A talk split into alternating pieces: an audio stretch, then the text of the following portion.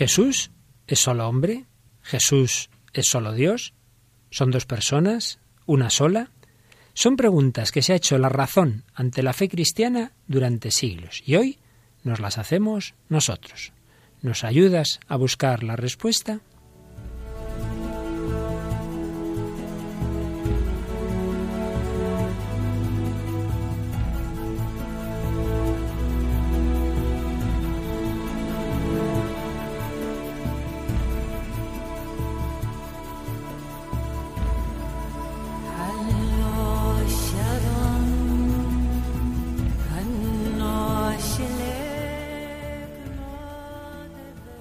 El hombre de hoy y Dios, con el padre Luis Fernando de Prada.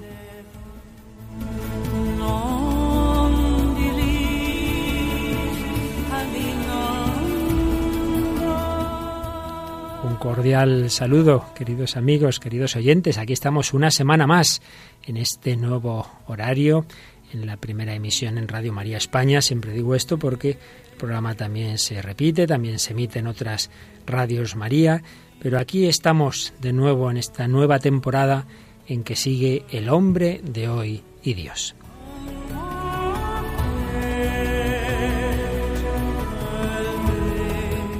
Este programa en el que vamos exponiendo la doctrina católica, pero siempre teniendo en cuenta al hombre de hoy, creyente, no creyente, conversos, alejados, personas en búsqueda, desde la literatura, desde la música, desde el cine, todo nos sirve para buscar a Dios. Y una semana más tenemos a nuestra colaboradora Raquel Sánchez Mayo. Hola Raquel. Hola, buenas Luis Fer. ¿Qué tal te va? Todo muy bien. ¿Dispuesta a seguir colaborando en esta nueva temporada con nosotros? Lo que necesitéis. Muy bien, Raquel, muchísimas gracias. Bueno, pues vamos a recordar que estamos en un bloque del programa en que estamos exponiendo la doctrina sobre Jesucristo. Habíamos hablado de Dios, habíamos hablado del hombre y ahora hablamos de Jesucristo, Dios y hombre verdadero. Pues vamos a introducir hoy nuestro programa con un comentario basado en un libro ya varias veces citado del padre Spidlick, ¿Conoces a Cristo?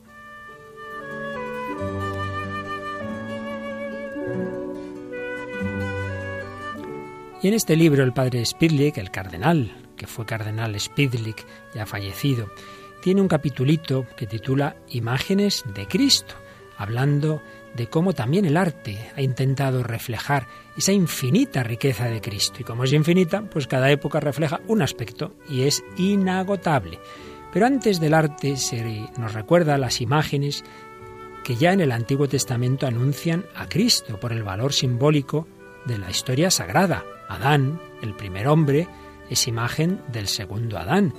Moisés es el liberador del pueblo de la esclavitud y es su legislador y anuncia a Cristo que nos libera de la esclavitud del pecado y del nuevo faraón que es el demonio y nos lleva a la tierra prometida que es el cielo.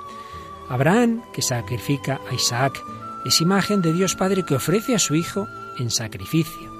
Noé salva a los suyos en el arca, en medio del diluvio, como Cristo salva a los fieles en la iglesia, a través del bautismo.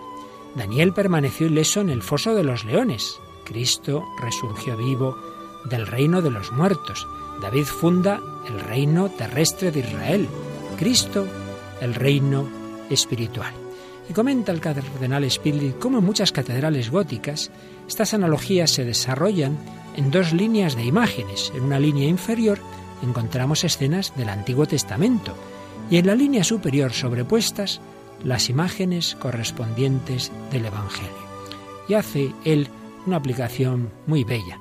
Y es que también en nuestra vida hay acontecimientos materiales, profanos entre comillas, pero que tenemos que verlos a la luz de esa línea superior de las escenas de la vida de Cristo, para que veamos que todo lo que vivimos en nuestra vida humana tiene un significado espiritual. Y pasando ya a las representaciones del arte, muy por encima, muy rápidamente sintetizamos lo que a su vez sintetiza el cardenal Spidlick, pues hace alusión naturalmente a las primeras representaciones simbólicas de Cristo que están en las catacumbas. Ahí aparece la imagen del buen pastor, del timonel que dirige la nave, del pescador con sus redes, del maestro con sus discípulos. Y también, por supuesto, hay símbolos de las virtudes que Cristo nos enseñó. El ancla es la esperanza, el libro la fe, el ave fénix nos recuerda la resurrección de Cristo, las letras alfa y omega son interpretadas según el libro del Apocalipsis. Cristo es alfa y omega, principio y fin. Y yendo a un segundo momento, cuando ya la Iglesia supera la época de las persecuciones y se empiezan a construir templos, la primera gran imagen de Cristo es el Pantocrator, un Cristo rey, emperador, omnipotente, sentado sobre el trono imperial, con todos los signos de su poder sobre los hombres y sobre los elementos, sobre las leyes del cosmos, representados muchas veces como el arco iris bajo los pies del Salvador.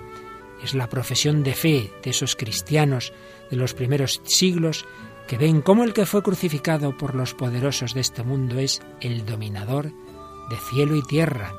Los emperadores romanos exigían un culto divino para sí mismos, pero solo hay un hombre que puede exigir ese culto, el hombre que es Dios. A Cristo sí debemos adorarlo. Esta imagen del Pantocrátor ha dominado las cúpulas de las catedrales mucho tiempo. Pero si quizá en los primeros siglos había el peligro de no creer plenamente en la divinidad de Cristo, en la Edad Media el peligro fue el contrario, olvidarnos de su humanidad. Por eso el arte va a insistir, bajo el influjo sobre todo de la piedad franciscana, va a insistir en Cristo hombre, el Cristo sufriente en la cruz, los belenes, el Via Crucis, la columna de la flagelación, todo ello para no olvidarnos del aspecto humano de Cristo. Si nos vamos al Renacimiento, los artistas renacentistas eh, representan a Cristo quizá de una forma que nos puede parecer profana, de forma atlética, una belleza quizás sin matices religiosos, pero el fondo teológico es que Cristo es el hombre perfecto, ideal, que realiza todos los ideales de la humanidad. En el periodo barroco, Cristo aparece como uno con el que se entra en diálogo, se representan sus revelaciones a, distintos santos, aparece el niño Jesús, por ejemplo. Y en el arte moderno, pues lo más habitual es Cristo en la vida cotidiana, como trabajador, como peregrino, y ahí podemos ver el aspecto de que Jesús nos acompaña en todo momento de nuestra vida. Bueno, Raquel, ¿te ha gustado este recorrido que nos hacía brevemente el cardenal Spidlik? Sí, está, está muy interesante, sobre todo cuando conoces un poco de arte, pues es muy, vamos, es bonito verlo. Y ves eso, cómo se reflejan ahí todas esas dimensiones de Cristo, ¿verdad? Como es Dios, Pantocrator, como es hombre, pues por ejemplo el Via Crucis, todas esas eh, dimensiones y aspectos. Pues hoy vamos a seguir profundizando en esa doctrina católica sobre Jesucristo. Yo la semana pasada te decía, prepárate, prepárate, que te voy a preguntar cosas básicas, cosas básicas. Vamos a ver, vamos a ver, Raquel. Decimos que Jesucristo es Dios y hombre verdadero. Entonces, a ver si me dices tú cuántas naturalezas hay en Cristo. Dos. Lo dice como diciendo que me lo sé. ¿Cuáles son? ¿Cuáles son? La humana y la divina. La humana y la divina. Entonces hay dos personas en Cristo. ¿Son dos, dos personas? No. Ah, ¿Cuántas son? Es una persona. Dos naturalezas. Muy bien. Vamos a poner un ejemplito, Raquel. Tú eres una gran artista y además eh, me parece que estudiaste algo de o trabajas en el mundo de la empresa. No, vamos a suponer que seas empresaria. Vale. ¿Qué te parece? Bueno, entonces yo te veo venir de lejos y le me pregunta uno, oye, ¿quién es esa que viene por ahí? Le digo, es Raquel. ¿Quién es? Raquel. ¿Y qué es Raquel? Y yo le digo, artista y empresaria. ¿Quién?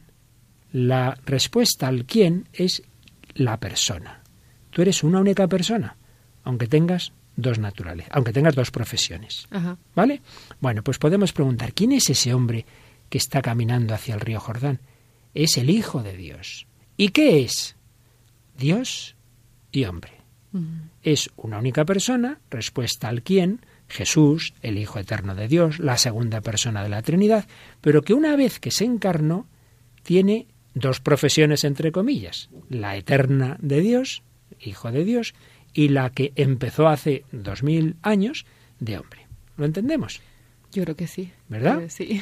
Y fíjate otro ejemplo. Tú puedes tener tu brazo derecho metido en un barreño con agua muy fría y tu brazo izquierdo metido en un barreño con agua muy caliente. Y yo puedo decir, Raquel, ¿tienes frío o calor? ¿Qué me dirías?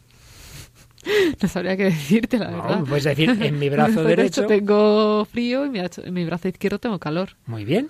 Y la única que tiene frío calor eres tú. Claro. Pero en uno tiene frío y, Y en otro otro. tiene calor. Sí. Vale, pues vamos a decir, Jesucristo puede morir Sí, en su brazo izquierdo. Claro. Es decir, como hombre. claro. ¿Como Dios puede morir? No. Pero como es una única persona, ¿quién ha muerto en la cruz? Dios, el Hijo de Dios. La única persona es la que en su brazo izquierdo, por hablar ya no se entiende nuestros oyentes de una manera analógica, en su brazo izquierdo puede nacer en Belén, puede sufrir, puede pasar hambre, sed, sueño, eh, aprender.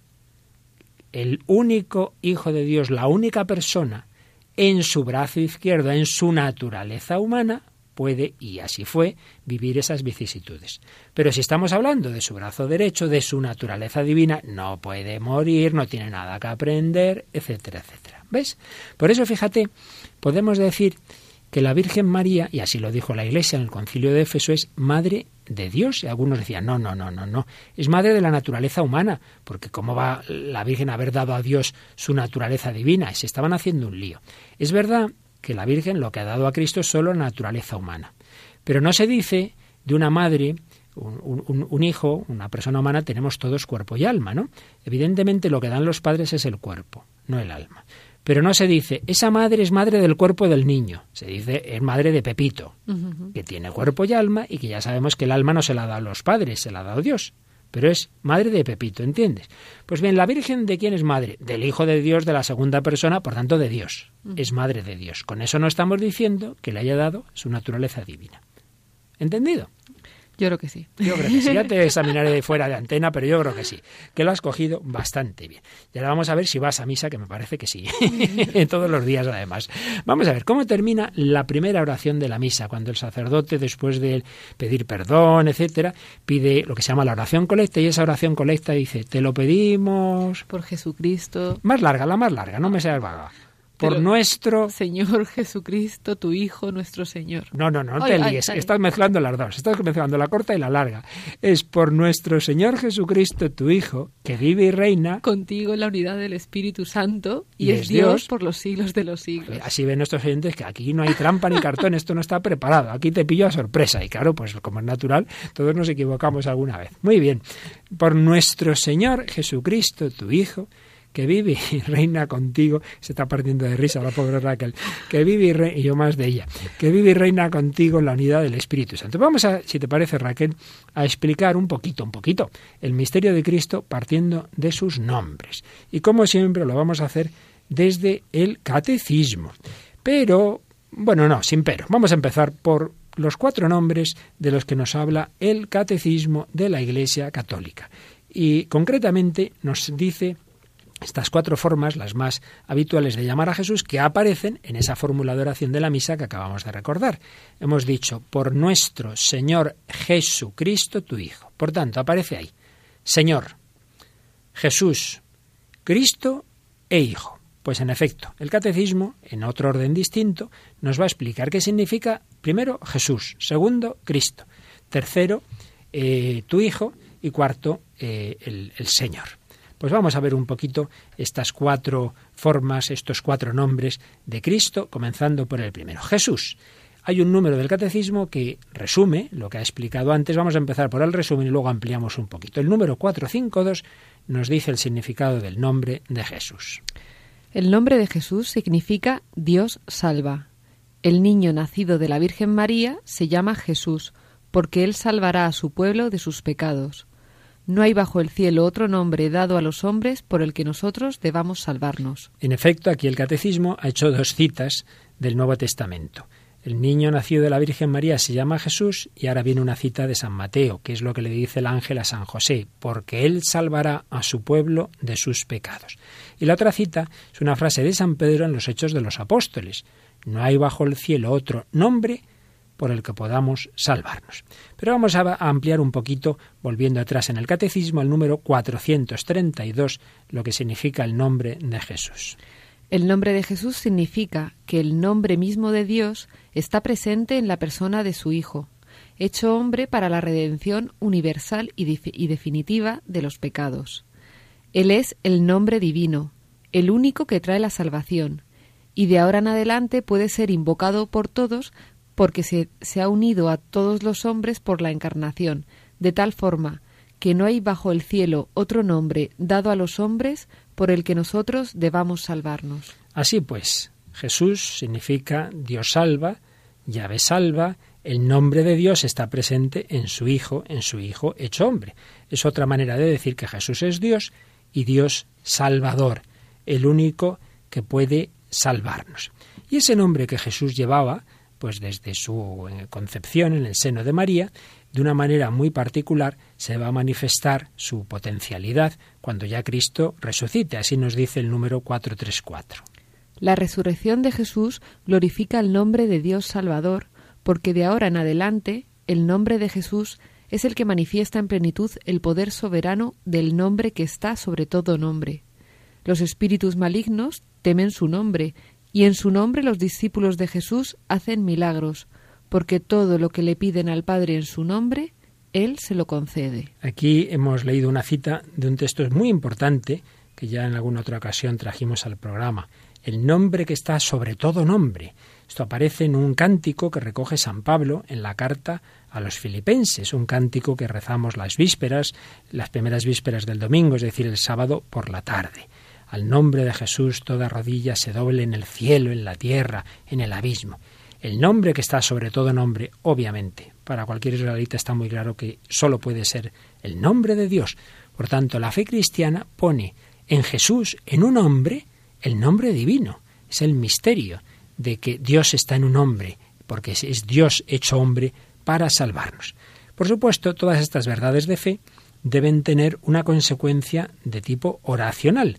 Por eso el número 435 del Catecismo saca esas consecuencias. El nombre de Jesús está en el corazón de la plegaria cristiana. Todas las oraciones litúrgicas se acaban con la fórmula Per Dominum Nostrum Jesum Christum, por nuestro Señor Jesucristo. Que es la, la oración que antes yo te preguntaba.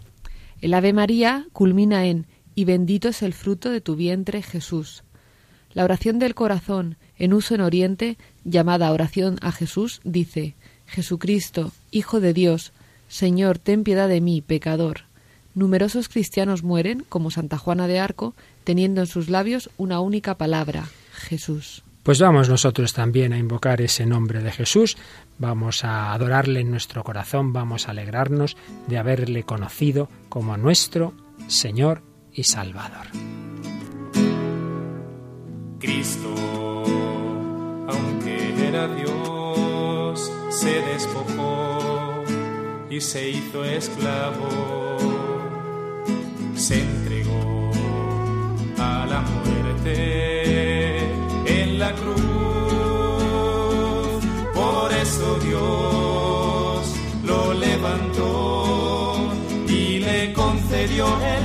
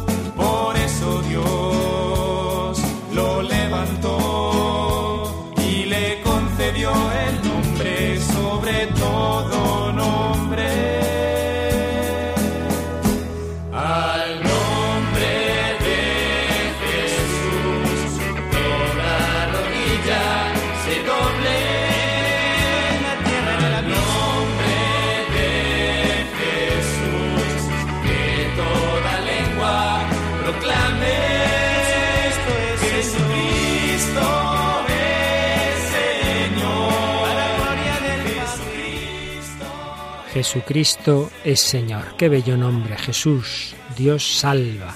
Es Dios. Por eso le adoramos. Al nombre de Jesús toda rodilla se doble. Pero por otro lado es el nombre que llevaban y llevan otros hombres. Adoración y confianza unidas.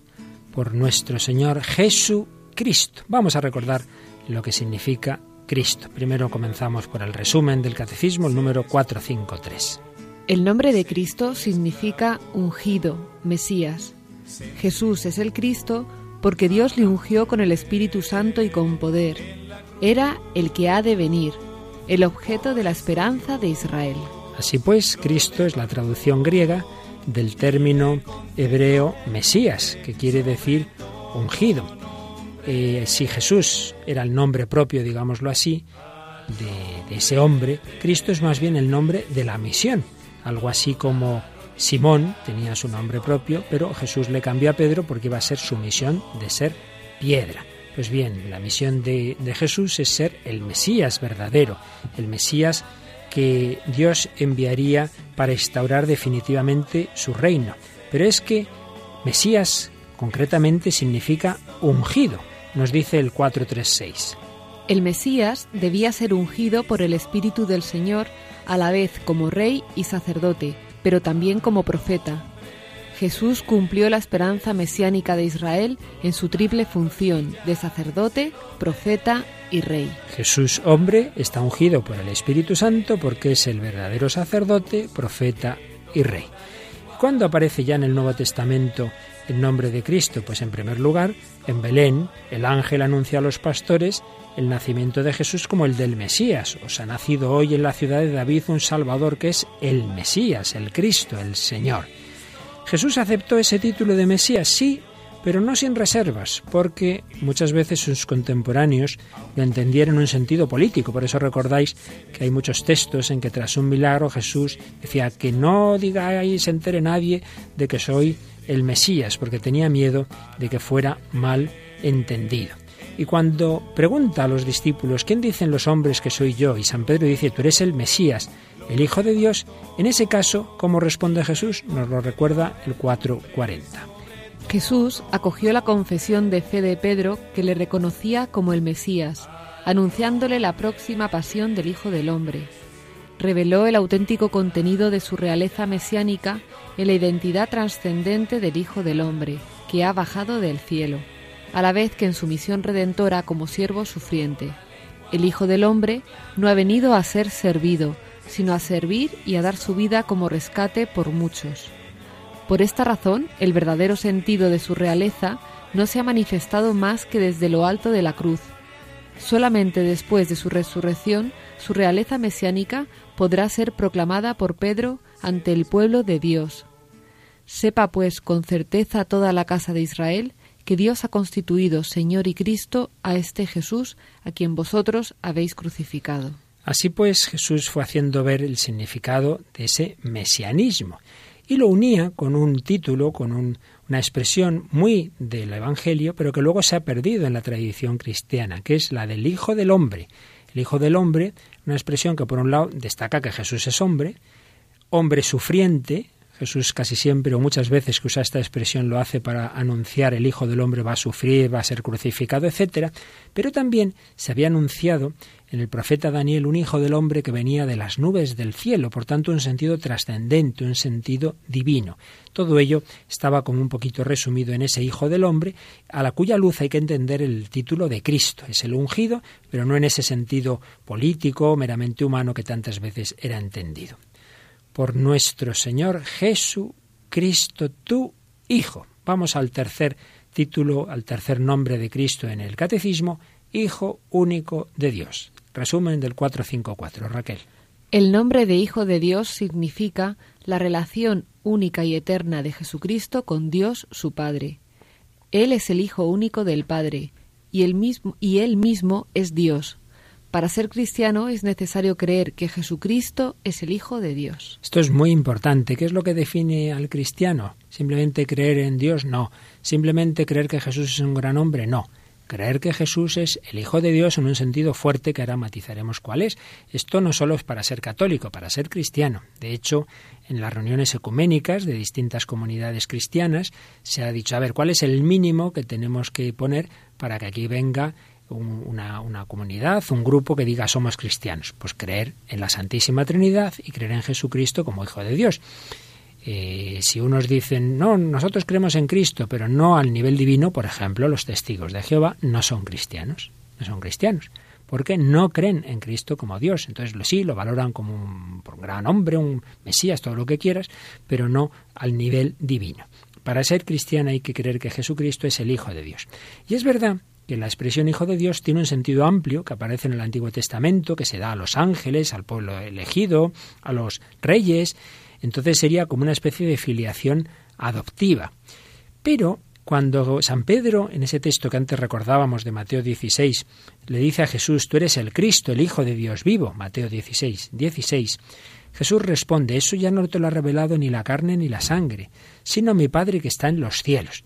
Porque ahí ya Hijo de Dios tiene no un sentido simbólico, no un sentido adoptivo, sino aquel que dirá San Pablo en su carta a los Gálatas. Cuando aquel que me separó desde el seno de mi madre y me llamó por su gracia, tuvo a bien revelar en mí a su Hijo para que le anunciase entre los gentiles. Y enseguida se puso a predicar a Jesús en las sinagogas que él era el Hijo de Dios.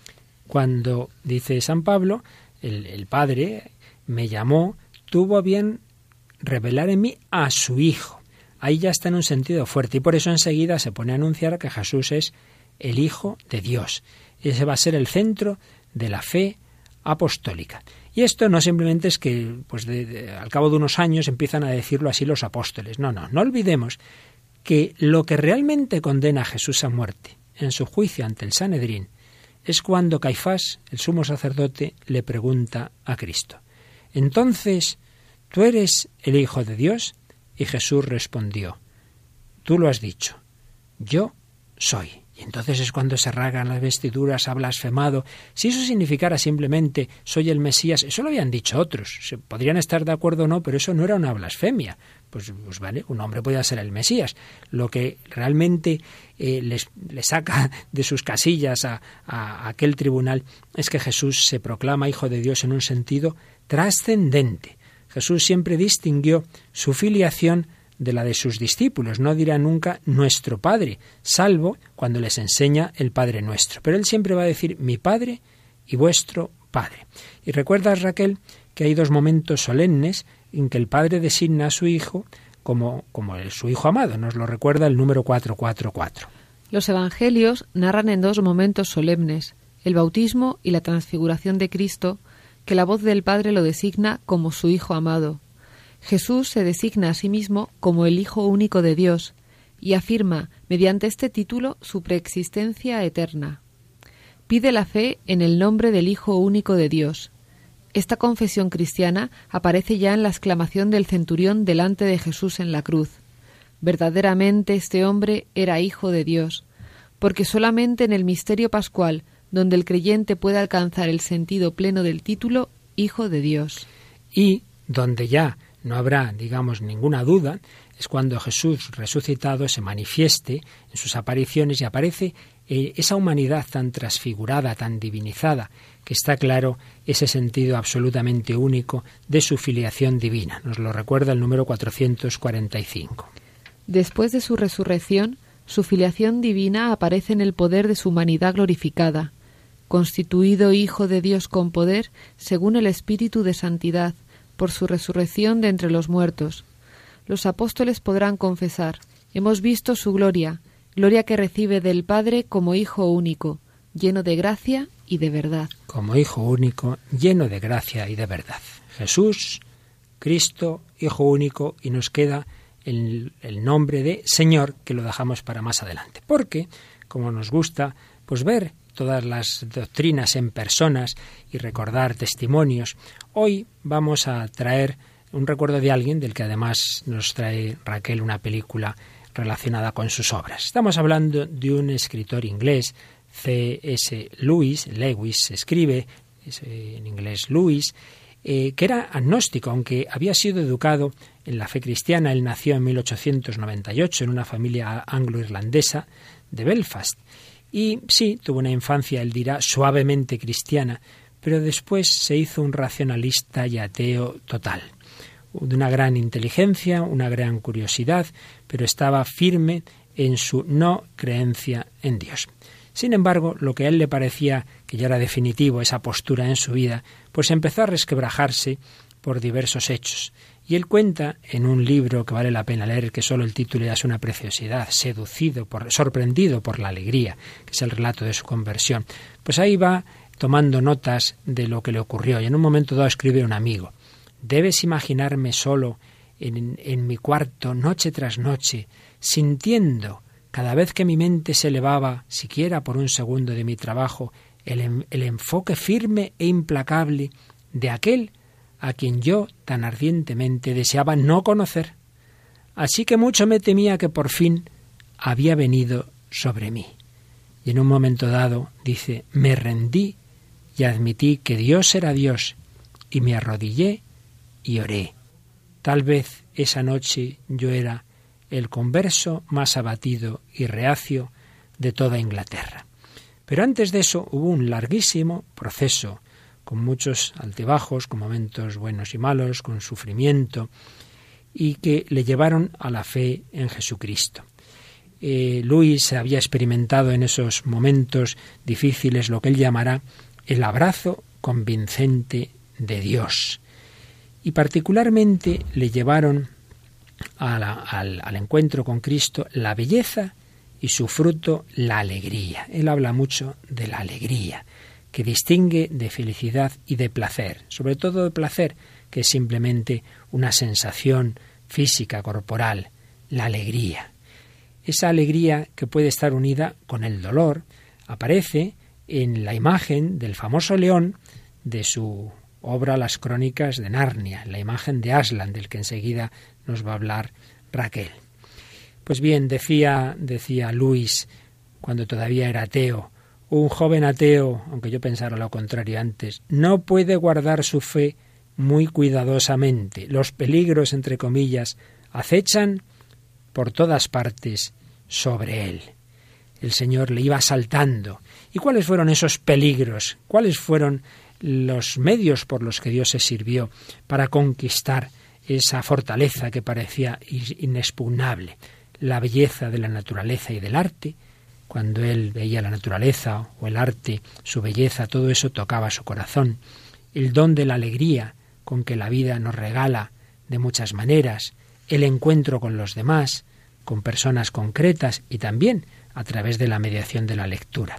Y entre esas personas concretas que influyeron muchísimo en su conversión, pues hubo tres famosos ingleses, a su vez, eh, de una manera o de otra, conversos. Chesterton, gran y famosísimo converso inglés, MacDonald y Tolkien. Tolkien no es que lo fuera propiamente converso porque él desde pequeño es católico, pero sí que es verdad que su familia, su madre en concreto se convirtió del anglicanismo al catolicismo, lo cual supuso para, para, ellos la ruina, porque el resto de la familia los echó a la calle, que era eso de volverse católicos.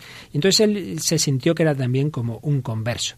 Y es, dicen los expertos, particularmente la amistad con Tolkien, el famoso autor del Señor de los Anillos, eh, aunque luego tuvieron sus discusiones por diversos temas, pero en cualquier caso fue la amistad con Tolkien y sus conversaciones con él lo que influyeron mucho en que al final C.S. Luis se convierte al cristianismo. Es verdad que él se quedó lo que llama un mero cristianismo. Él intentó un punto medio entre catolicismo, protestantismo, anglicanismo, pero dicen los expertos en el tema que toda su evolución hubiera sido seguramente la misma de Chesterton y de aquel grupo de ingleses que acabaron todos en la Iglesia Católica, pero antes de ello murió, pero en cualquier caso con una fe cristiana firme. Hay una conversación, no recuerdo ahora las palabras exactas, pero famosa, eh, entre Tolkien y, Luis. Tolkien, como sabemos, es mi amigo de los mitos. De hecho, pues la trilogía del Señor de los Anillos, pues vienen a ser como crear unos mitos para la historia de, de sustrato, de alguna manera, de la historia de Inglaterra, y, y mitos que ya sabemos que no son reales. Pero le dice Tolkien a Luis, pero si el que escribe no soy yo, sino que es Dios, los mitos ya son reales. Y eso es lo que ocurre en Cristo. Cristo no es que sea un mito de un hombre muy bueno que murió y resucitó, es que en Él, en Dios, lo que para nosotros puede ser imaginación, en Él es real. Pero a Luis le gustaba otra manera de escribir distinta a la de Tolkien. Tolkien es más bien una serie de símbolos escondidos, mientras que Luis va a ser como una vez ya en la fe, va a ser más explícito en proyectar en sus obras y particularmente en las crónicas de Narnia la fe. Y es lo que hoy Raquel nos trae, las crónicas de Narnia, nos va a introducir porque vamos a escuchar algún fragmento de esas películas, ¿verdad? Sí, vamos a escuchar un, fragmento de, bueno, eh, de, aunque libros son siete, de las crónicas de Narnia, las películas solo se hicieron tres, y de, esta trilogía, pues vamos a hablar de la última, que se llama La travesía del viajero del alba. Es una película estadounidense del 2010, eh, dirigida por Michael Apted. El libro de, en el que está basado es de 1952, para que os hagáis una idea. Y bueno, eh, os resumo así a grandes rasgos lo que es Narnia. Narnia es un, es un mundo que descubren unos niños eh, cuando pasan a través de un, de un armario, del fondo del armario, aparecen en Narnia y ahí van a vivir unas, bueno, van a encontrarse algunos seres eh, fantásticos, animales que hablan, eh, animales mitológicos y, con Aslan, este león, ¿no? Que es figura, figura de, Jesús y de, Dios creador. pues van a, van a vivir pues lo que es la historia de la salvación allí en ese mundo y en el que ellos van a ser partícipes, ¿no? De, van a colaborar con esta, con esta historia en la última película, eh, pues los cuatro niños, pues los, los, más mayores ya, pues ya han crecido, entonces solo irán los dos más pequeños. Y bueno, pues eh, se, se, enrolarán en un viaje a bordo de, un barco que se llama El Viajero del Alba, junto con el, rey Caspian, que en la anterior era príncipe, pues en esta es, esta es rey. Y bueno, viajarán hasta los, hasta los confines de, de la tierra de Narnia y pues vivirán aventuras y se enfrentarán a pues a muchos bueno, tentaciones a, todo no para llegar ya a lo que es el, el final de, de, Narnia los límites de Narnia que es lo que podríamos llamar como sería como el avistamiento de, de la tierra prometida no de la tierra prometida de, del paraíso no y, y, en este en este en esta despedida no esto es casi el final de la película eh, la niña está hablando con el con el león que que, se tienen que volver al, mundo real, ya tienen que dejar Narnia, ¿no? Y, ella, claro, ella como adora, adorar al león, que aparte es que la película es una monada al león también. además, como ya quizá en, otra, en otro programa profundizaremos, el león en un momento dado muere, ¿verdad? Por salvarles, por salvar a ese mundo y luego al final resucita. Es evidente que está clarísimo que es una imagen, una figura de la muerte y resurrección de Cristo, ¿no? Entonces, claro, le quieren muchísimo a ese león, ¿no? No deja, no deja lugar a dudas y, y bueno, pues está, está, vamos a escuchar el trozo de la, de la despedida, ¿no? De la pena de la niña y del león que les da la clave para que le conozcan en el, en el mundo real, ¿no? En lo que es lo que no es Narnia. Pues escuchamos ese diálogo final entre la, la niña pequeñita y Aslan. No vamos a volver jamás, ¿verdad? No. Habéis crecido, querida Lucy, como Peter y Susan. Vendrás a vernos a nuestro mundo. Os estaré observando siempre. ¿Cómo? En vuestro mundo tengo otro nombre. Deberéis aprender a conocerme por él. Ese fue el motivo por el que vinisteis a Narnia. Después de conocerme un poco aquí, me conoceréis mejor allí. ¿Volveremos a vernos? Mm, sí, querida. Algún día.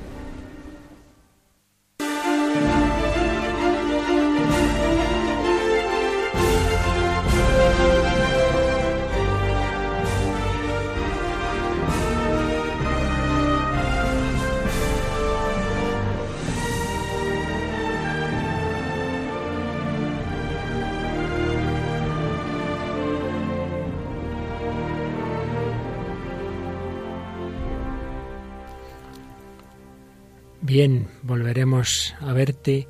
Bueno, es una imagen de que ese Jesús que nos espera en el más allá, en el verdadero Narnia, en el reino de los cielos, se nos da a conocer, nos muestra su nombre. Jesús es Dios Salvador.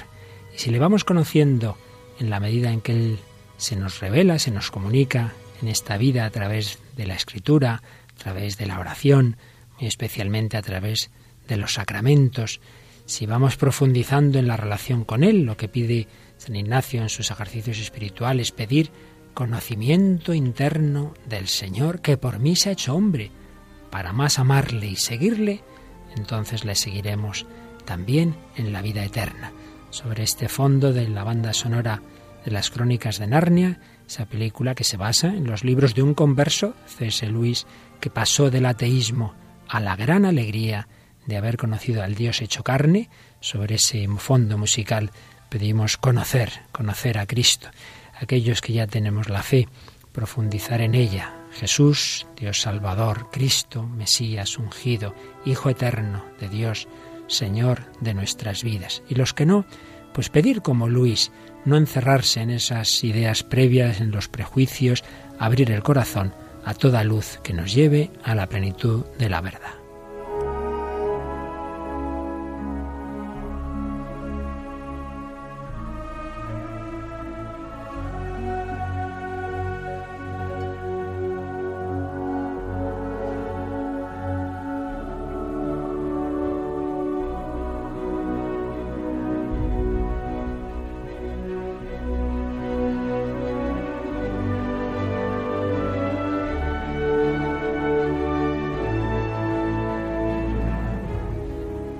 Pues bien, vamos a ver un poquito algo sobre el cuarto título, el cuarto nombre del que nos habla el catecismo, el de Señor. Y de nuevo comenzamos por el final, para que al menos nos quede la síntesis, el resumen que hace el catecismo sobre el título de Señor en el número 455. El nombre de Señor significa la soberanía divina. Confesar o invocar a Jesús como Señor es creer en su divinidad. Nadie puede decir Jesús es Señor sino por influjo del Espíritu Santo. Invocar a Jesús como Señor es creer en su divinidad, por eso no podemos llegar a esa profesión simplemente por la razón, necesitamos al Espíritu Santo. Y está claro que decir Señor es eh, poner a Cristo al nivel divino porque en la traducción griega de los libros del Antiguo Testamento, la famosa traducción que se llama de los 70, eh, como los judíos no querían usar el nombre de Yahvé, era el nombre inefable que Dios había revelado a Moisés, lo tradujeron al griego por Kyrios, es decir, Señor, y será el nombre más habitual para designar al Dios de Israel, para designar su divinidad. Pues bien, los cristianos, el Nuevo Testamento, van a usar ese título que se usaba solo para Dios, lo van a usar para Jesús, y así le distinguían del Padre. Ambos son Dios, pero distintas personas. El Señor, pues lo usaban más bien para Jesús. Dios, sin, sin, sin, sin otra especificación, se refería al Padre, sin ninguna duda de que Jesús es también Dios, como aparece también explícitamente en varios textos del, del Nuevo Testamento.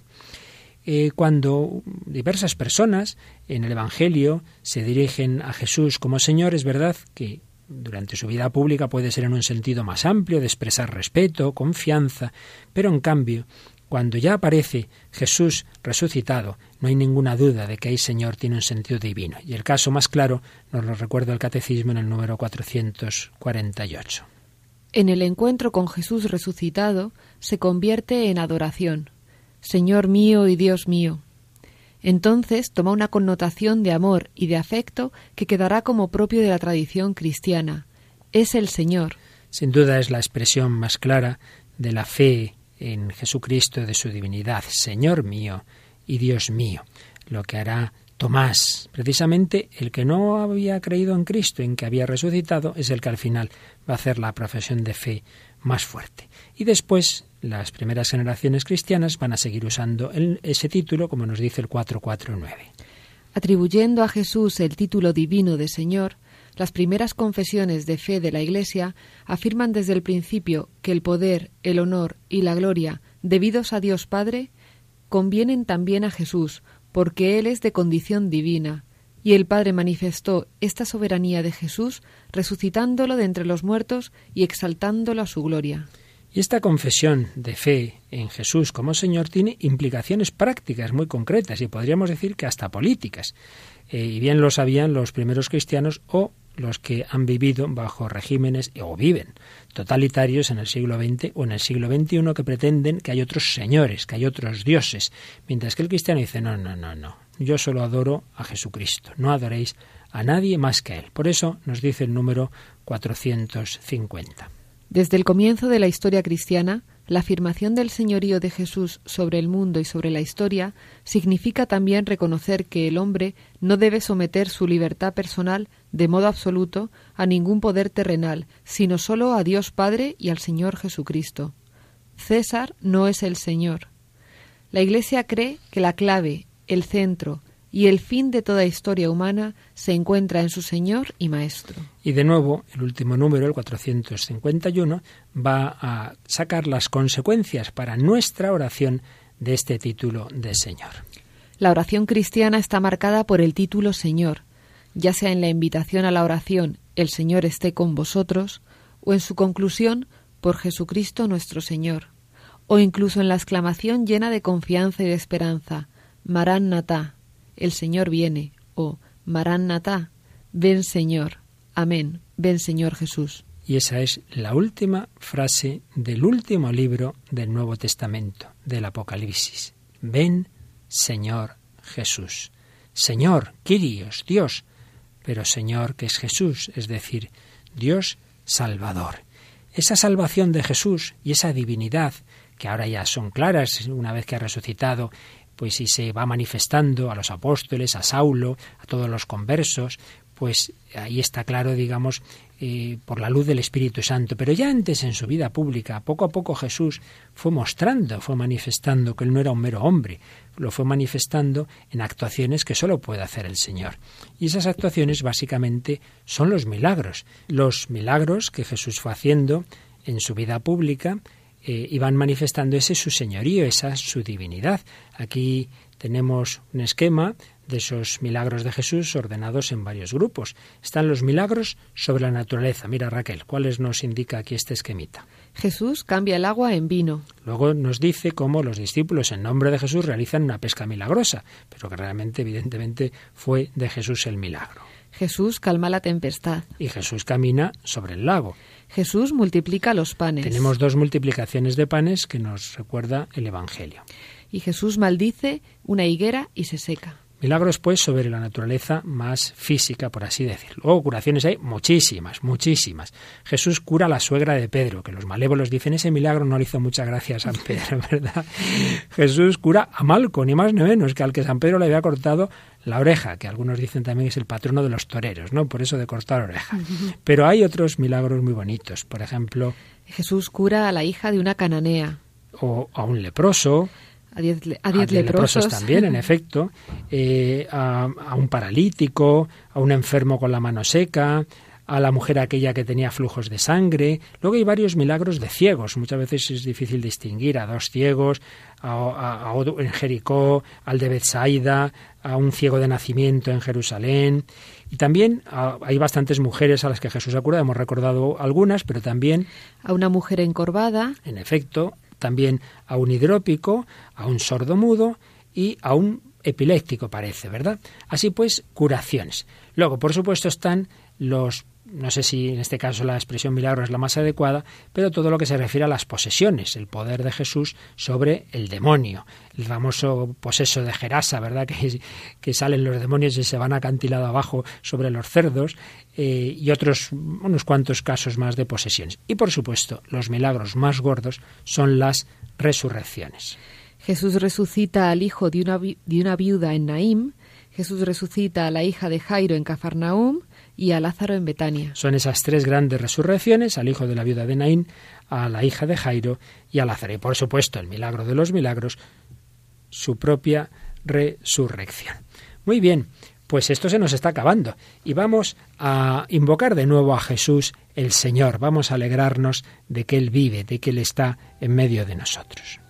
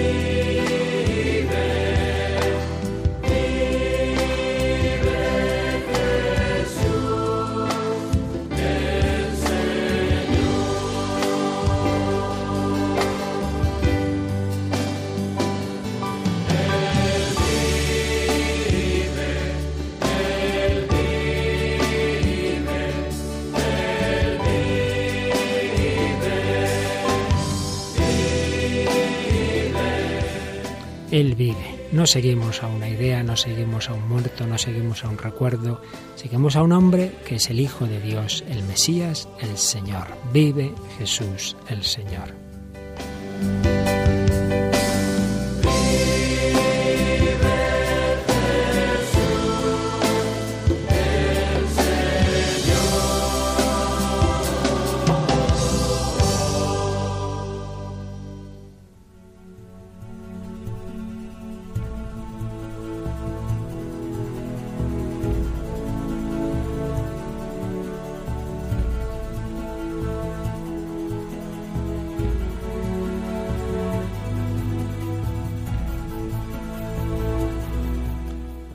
Pues como nos suele ocurrir, se nos ha quedado mucho en el tintero, pero como esto no se acaba, el próximo día más y mejor. ¿No te parece, Raquel? Sí. Pues seguiremos, seguiremos profundizando en el misterio de los misterios, en el Hijo de Dios hecho hombre, plenitud y salvación del hombre contemporáneo y del hombre de todos los tiempos. Y siempre nos viene bien vuestra ayuda, comentarios, sugerencias. Recordamos el correo electrónico del programa, Raquel. El hombre de hoy y Dios arroba radiomaria.es. Y recordad que también podéis bajaros el programa del podcast de la web de Radio María, que podéis pedir también a través de correo electrónico, no el que he dicho antes, sino el que aparece ahí en la web. Podéis hacer pedidos de programas o podéis llamar directamente a pedir todos los programas anteriores o este eh, al número de teléfono 902 500 518. Gracias Raquel una vez más por tu colaboración y presencia. Gracias a Mónica en el control y gracias a vosotros, queridos oyentes, que en esta nueva segunda temporada del Hombre de Hoy y Dios nos acompañáis a buscar a Dios desde el corazón del hombre a través de Jesucristo y de la Virgen María. Que ellos os bendigan y hasta el próximo día, si Dios quiere.